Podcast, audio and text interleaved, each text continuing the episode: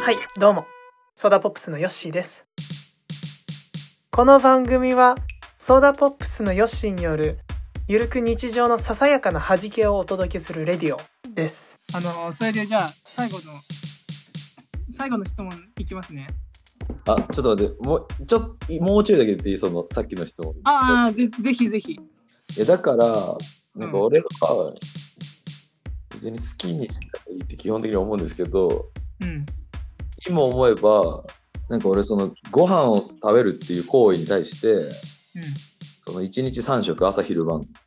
食べなきゃいけないっていうことと、うんかつ、もう、まあ、朝お腹空くからっていうのは、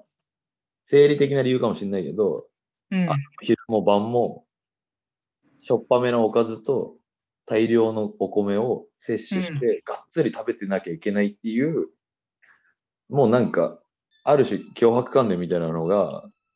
結構ずーっと今でもあるっちゃあるから、まああるよね。だからなんかね、そこは自分も今後ちょっと向き合っていきたいなみたいな。別にそ、うん。多うん分うんタイミングタイミングの体調次第でそんなことないと思うんで、ほん実は。でその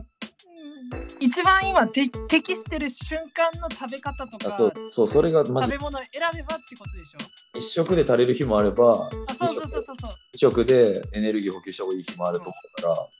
あるとそうい思ううのよ。はなんか自分の体と向き合っていきたいなと思いました。今話してて。俺たちラン体の血流の流れとかさ心拍数とか全部ランダムだと思うからさまあランダムかどうかわからないけど、まあわわからかんない。んけどね規則正しいかもしれないけどごめん俺適当なこと言ったまあでもなんかちょっと今、すごい、食に関してはなんか、若干、なんか、いろいろお思いました。ありがとうごいざいまやーす。いや、ビッグベアティー、ありがとう。あいい質問あありそうリスナーの皆さんに言いたいんですけど、実はあの、まあ、小池君、投げやり君、まあ、ら投げやり君のサウンドクラウドも最高なんですけど、まあ、そんな話は置いときまして、あの、ね、マジックアワー、このソーダポップス、あの、日常の弾きをお届けするっていうラジオの、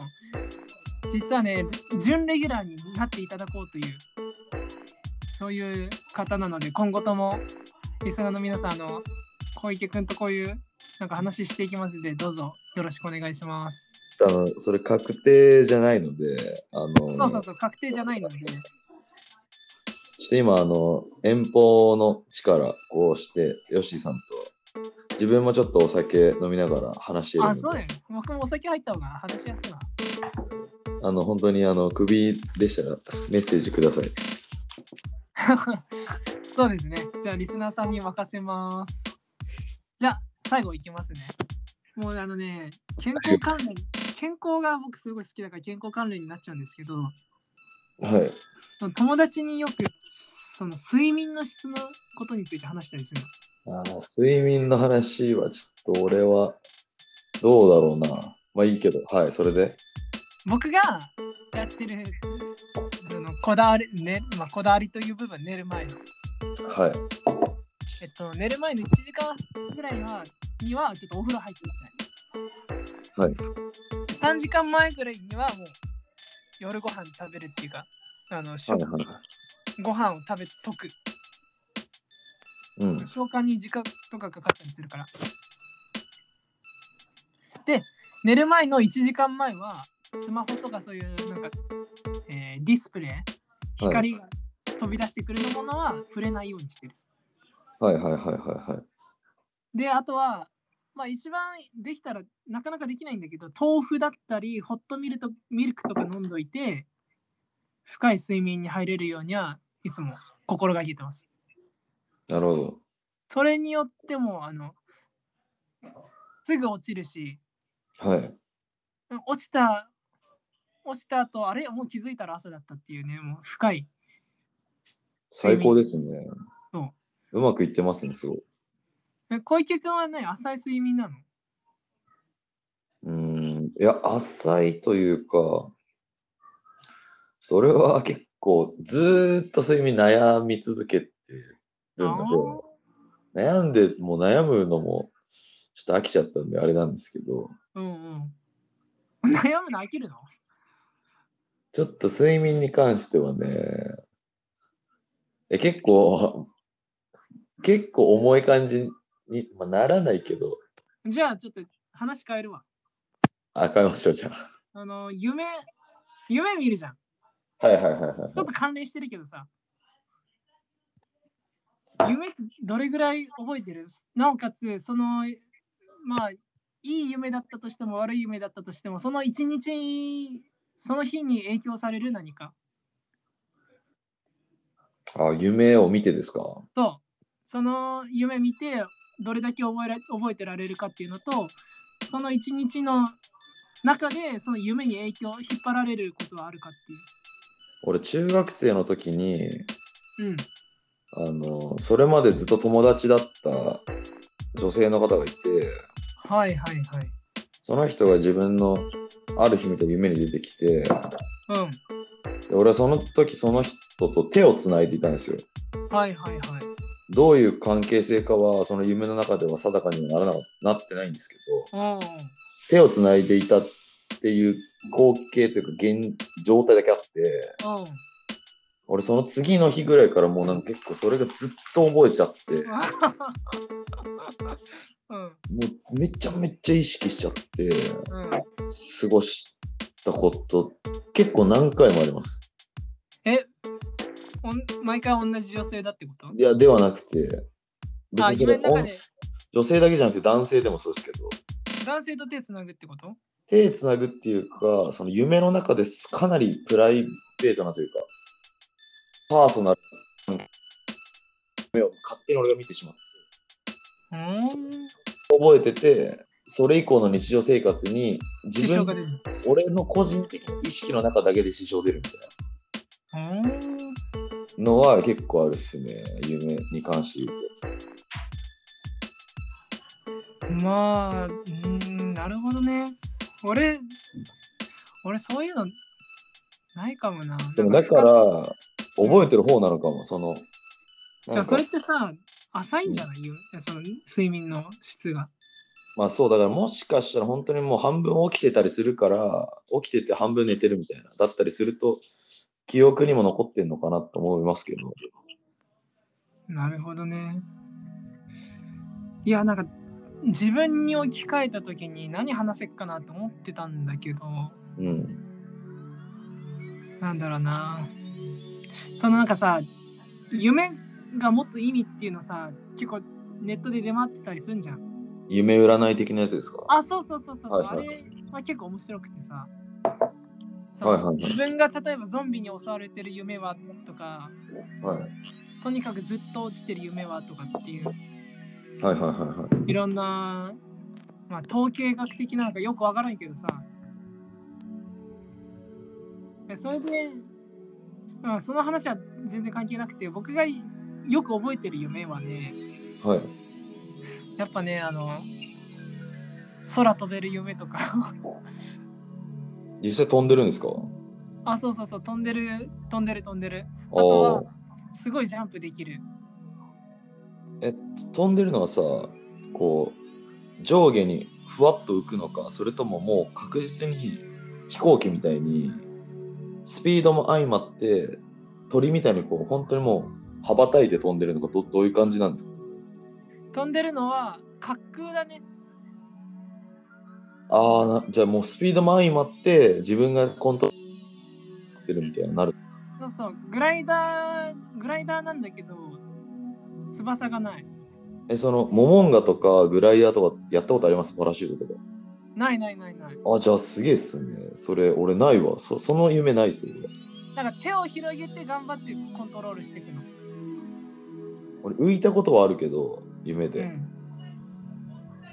多分あなんかこの話すごい面白そうじゃん。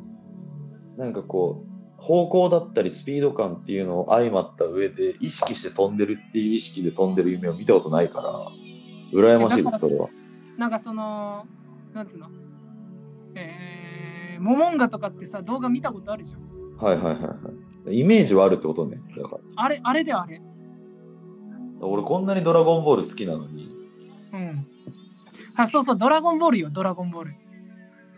いや羨ましいですね俺本当に見たことないです武空術よ。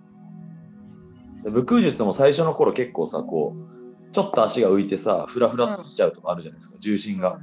うん。俺多分夢それなんだよね。なんかじゅ30センチぐらい浮くんですよ。うん。でも、ふらついててずっと空中でバランス取れない。 落ちちゃうみたいな。ただう浮いたっていうなんかこう夢の中だけだけど感覚はあるんだ けどうんその浮いたっていうのもその例えば「ドラゴンボール」で言うならそのあのご飯がパンそうに修行つけてる時にうん5点5点が飛び回ってたみたいな。うん。で俺はパンでヨッシーさん5点だったみたいなうん。かもしれないけど。俺と飛べてないからね、結局。浮いてはいるけど。なんだ、それってないんです。うーん。イメージ力、なのかなイメージ力なんかな。俺別に空飛びたい願望とかないからわかんないけど。え、鳥とか見ていいなって思わないあんま思わないよね。だってドラム叩けないじゃん。鳥。か僕でもさ、なんか、わいそうだけど。その、あれだな。死死に近い感覚が一番生きてるっていう感覚を持つから、ああ、なるほど。多分そういうエキサイティングだからこそ、そういう想像をしちゃうのかもしれない。死に近い感覚。ああ、じゃあ、とえ、鳥が死に近いってことだって、その最悪死ぬじゃん。落ちたらってことうまく着地できなかったりとか、急に飛べなくなったらさ、もう、それ以上死ぬじゃん。それ以上っていうか、そう、落ちるじゃん。でももしかしたらさ鳥からしたらさ俺たちってさあんなに速い鉄の塊が動い動きまくってる横でうん、あん地面に足ついてるけど歩いててうん。あいつらこそ死に近いなって思ってるかもしれないよ鳥からしたら鳥からしたらいいでしうんょうーん、なるほどね。なんか、うーん。そのだからなんつうのだから鳥が鳥として飛行能力だったりとかミスるとかさね、で確かにね。うん。俺らが完全シラフの時に歩くのあ歩いてる時にミスるって結どっちっ構こなでくもなないい限りね。あんまりねうん。だから当たり前のこととしてある中でもしかして鳥からしたら俺らは車みたいな超車とか電車みたいな触れた瞬間に一瞬で死ぬかもしれないものがうん。すげえ体の近く通ってる方が鳥からしたら怖いかもじゃああれだな、慣れちったな。そういう人類のテクノロジーに。い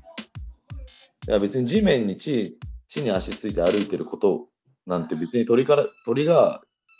すげえ空高く飛んでってることって別にあんま関係ない関係ないっていうか同じかもしれない意外とうん、うん。俺たちは飛べないから高いところにいる人のことをすげえなと思うけどああー、はいはいはい。逆に鳥は飛べるからこそあんなに車とかの近くに歩いてることがありえないと思ってるかもしれないああ、って思ったらおもろいよねっていうスピッた話でこれは視点の話ね。まあかもねって話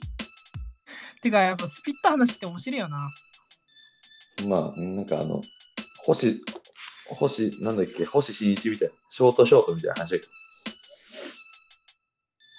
じゃあ、皆さん、最後におすすめなんですけど、ショートショート、星新一です。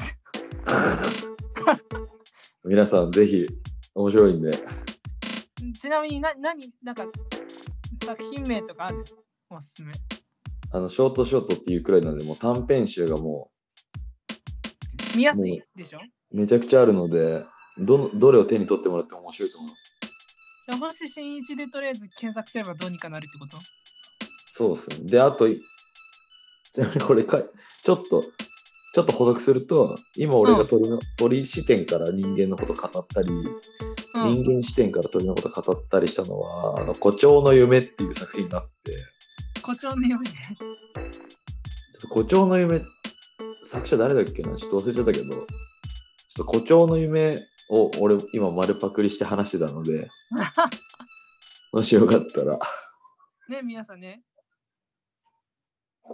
ちょっと見てください。じゃあ、あの、今回、まあ、僕はね、準レギュラーになってほしいと思っています。小池くんでした。どうも、小池でした。はい、じゃあ、今日はっていうか、今回はこんな感じで、さよなら。ありがとうございました。ありがとうまた会いましょう。会いましょう。